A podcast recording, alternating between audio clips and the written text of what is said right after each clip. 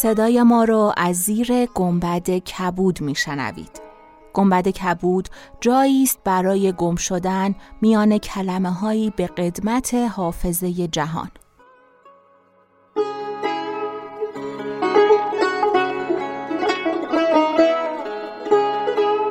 سلام، من شقایق جهرمی و دوستانم شما را به ضیافت نور و کلمه دعوت میکنیم.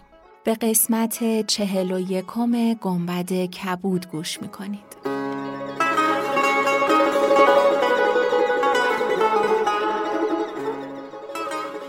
در این اپیزود میخوام با هدهد آشناتون کنم.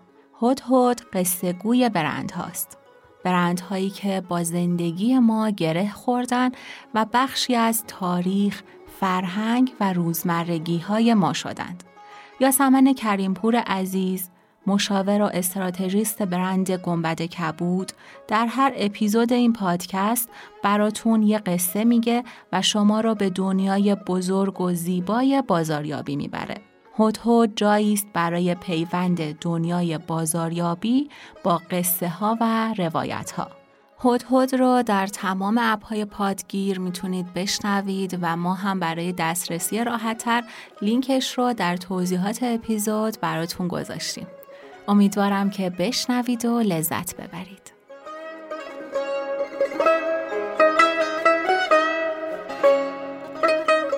در شب 28 شنیدیم که جوان حکایت طبیب یهودی از طریق گردنبند به حضور وزیر رسید و وزیر دخترش رو به او کابین کرد. ولی این حکایت باز هم ملک رو خوش نیامد. این بار خیاط حکایت آغاز کرد. قصه عاشق و دلاک که از شب 28 با هنرمندی امین قاضی عزیز در نقش دلاک آغاز میشه و تا شب 32 ادامه داره.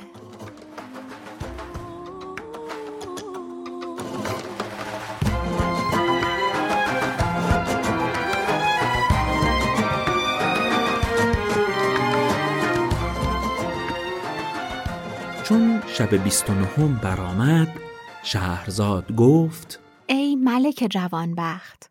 جوان گفت: من بدو گفتم که تو لامحال کشنده من خواهی بود. دلاک گفت: یا سیدی، بس که من کم سخنم، مرا مردم خاموش همی خوانند و برادران مرا نامهای دیگر گذاشتن. برادر نخستین مرا بقوق، دومین را هدار، سیومین را بقبق، چهارمین را الکور الاسوانی و پنجمین را اشار و ششمین را شقالق نامند و هفتمین را خاموش گویند که منم. چون دلاک سخن بسی دراز کرد، دیدم که نزدیک از زهره من بشکافد. به خادم گفتم ربع دینار بدو داده روانه‌اش کن که مرا حاجت به سرتراشی نیست. آهای من، این چه سخن بود که گفتی؟ من چگونه خدمت نکرده مزد بگیرم؟ خدمت تو مرا فرض است و هیچ مزد نگیرم باک نیست. تو اگر قدر من ندانی، من رتبت تو را میشناسم. پدرت رحمت الله علیه بسی احسان با من کرده و او مردی بود با سخاوت. روزی مرا بخواست، پیش او رفتم، جماعتی پیش او بودن. با من گفت رگ همی خواهم زدن. من استرلاب گرفتم و ارتفاع خورشید بدانستم و دیدم ساعتی نامیمون است و رگ زدن بسی دشوار. او را آگاه کردم، سخن من بپذیرفت و صبر کرد تا ساعت سعد برآمد و با من مخالفت نکرد و به من سپاس گفت و آن جماعت نیز شکر کندند و پدرت رحمت الله علیه به یک رگ زدن 100 دینار زر به من داد. خدا میامرزد پدرم را که چون تویی آشنا بود. سبحان الله، من تو را خردمند می دانستم. گویا که بیماری عقل از تو برده است. من نمیدانم که شتاب تو بهر چیست. میدانی که پدر تو بی مشورت من کاری نمی کرد و بزرگان گفتند المستشار و معتمد. چون من کسی نخواهی یافت که دانا، هوشیار و امین باشد. مرا عجب آید که من بر پای ایستاده به خدمت مشغولم و هیچ نمی رنجم، ولی تو از من همی رنجی. اما من از تو نخواهم آزردن که پدرت نیکویی ها بسیار با من کرده. به خدا سوگند که تو مرا بسیار رنجاندی و سخن بسی دراز کردی. قصد من این بود که زود سر مرا تراشیده بروی. پس من در خشم شدم و خواستم که از آنجا برخیزم و دیگر سر نتراشم. اکنون دانستم که دلتنگ شدی، ولی عذرت را بپذیرم که خرد نداری و هنوز کودک هستی. چندی نگذشته که من تو را به دوش گرفته به دبستان همی بردم. من سوگندش داده گفتم بگذار که از پی کار خیش روم. آنگاه از غایت خشم جامه‌های خود را بدریدم. چون این حالت بدید تیغ بگرفت و بر سنگ همی کشید که نزدیک شد روانم از تن برود. پس از آن پیش آمد و قدری از سر من بتراشید. پس دست برداشت باز ایستاده گفت آقای من، الله اجلت من الشیطان، شتاب مکن که در سر روزگار شب بازی هاست. آقای من، گمان ندارم که تو رتبت من بشناسی. مرا دست به سر پادشاه و امیر و وزیر و حکیم و فقیه همی کشم و شاعر در مدح امثال من گفته است این صنعت شایان که به دست است مرا، هان زن نبری که از او شکسته است مرا. بر تارک سروران همی رانم تیغ، سرهای ملوک زیر دست است مرا. بیهوده گویی بس کن که مرا دلتنگ کردی و خاطرم بیازردی.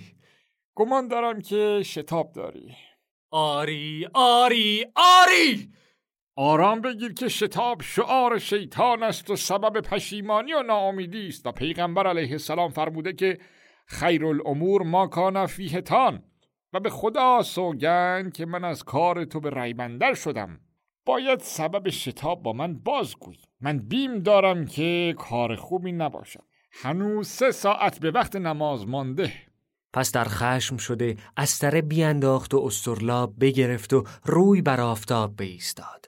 زمانی نگاه کرده گفت که خب همون 3 ساعت بی کم و زیاد به وقت نماز مانده.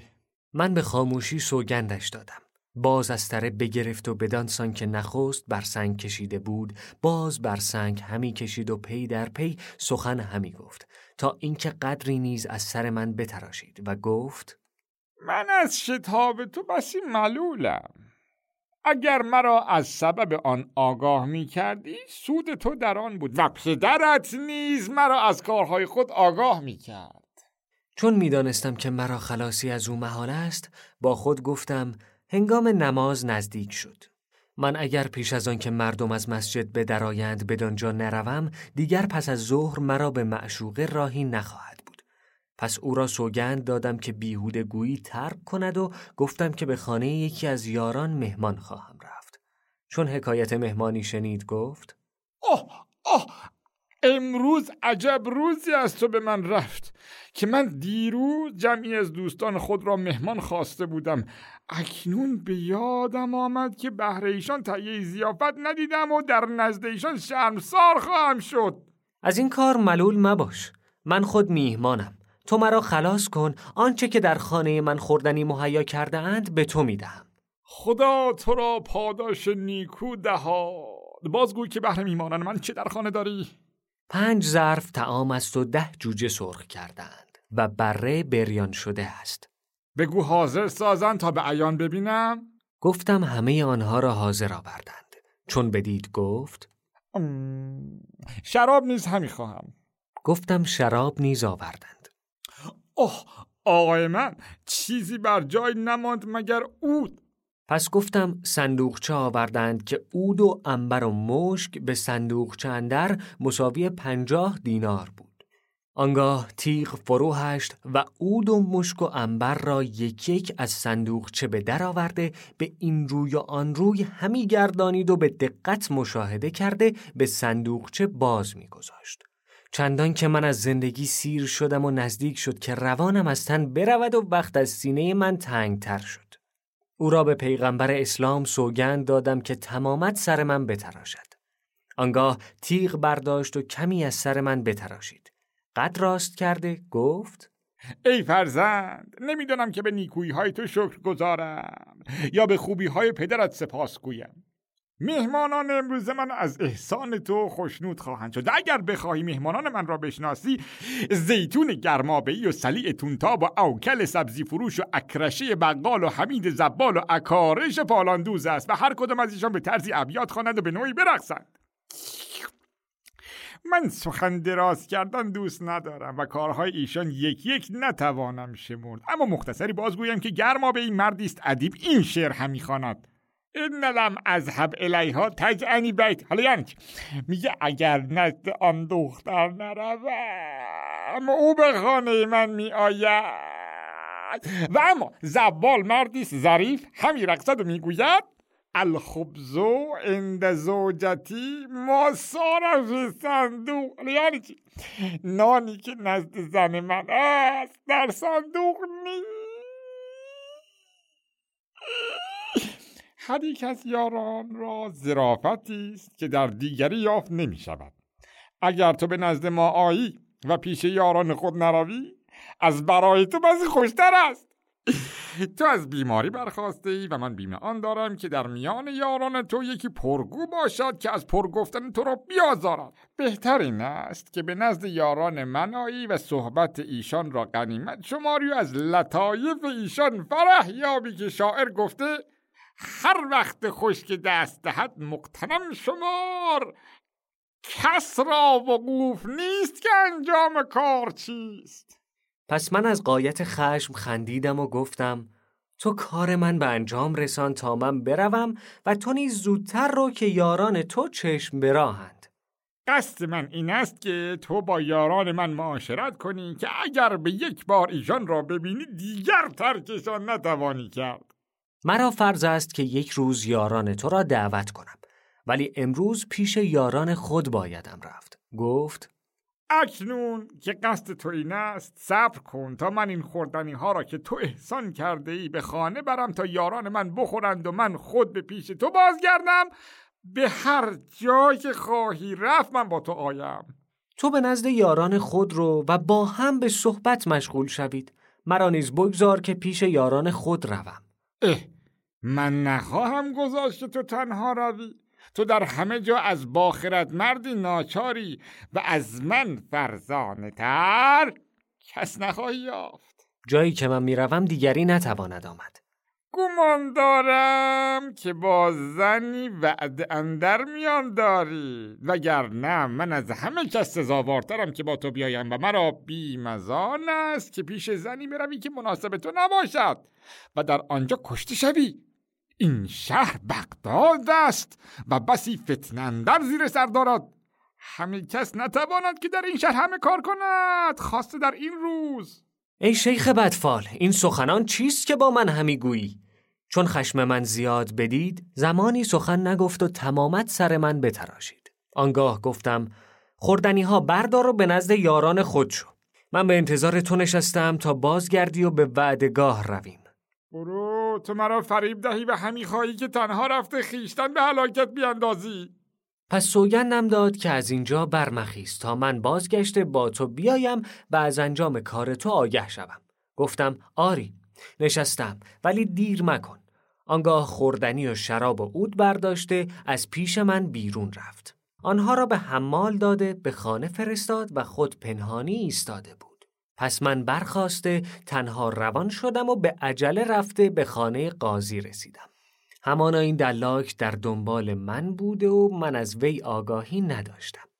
چون دیدم که در خانه قاضی باز است، به خانه اندر شدم. در آن حالت قاضی از مسجد به خانه باز آمد و در خانه را فرو بستند و این شیطان قلتبان به میان ساحت اندر بوده است. قضا را از کنیزکان قاضی گناهی سر زده بود. قاضی به گوشمال او برخاسته تازیانه برو زد. فریاد از کنیزک بلند شد. این دلاک را گمان این که مرا همی زنند و فریاد من است که بلند همی شود. آنگاه فریاد برآورد و جامه های خود بدرید و در خانه بگشود و در برابر در ایستاده خاک بر سر کنان از مردم دادرسی می کرد و می گفت: الغیاس که خاکی من به خانه قاضی کشته شد، الغیاس الغیاس الغیاس. پس از آن به سوی خانه من رفته خانگیان مرا خبر داد و خود پیش افتاده غلامان و خانگیان من دنبال او و مردم محله به دنبال ایشان بیامدند و فریاد وا سیدا وا قتیلا به آسمان برمی شد و بدین سان همی آمدند تا به در خانه قاضی گرد آمدند. قاضی هراسان به در آمده چون گروه گروه مردم را در آنجا یافت به حیرت اندر شد و سبب باز پرسید. غلامان من گفتند تو خواجه ما را کشته ای؟ قاضی پرسید خواجه شما کیست و به چه گناه او را کشتم؟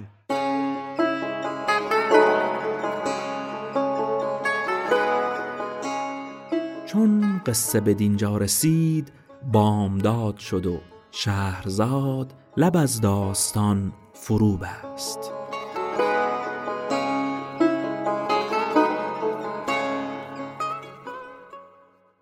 قصه شب 29 هزار و یک شب اینجا به سر رسید، ولی قصه ما نه. ما دست به دست هم دادیم تا صدای داستانهای کهن رو به گوش شما برسونیم.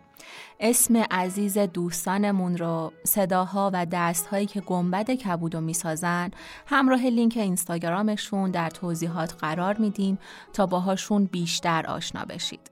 پیگیر ما در اینستاگرام گنبد کبود باشید. گنبد کبود رو که سرچ کنین بهش میرسید. گنبد.کبود.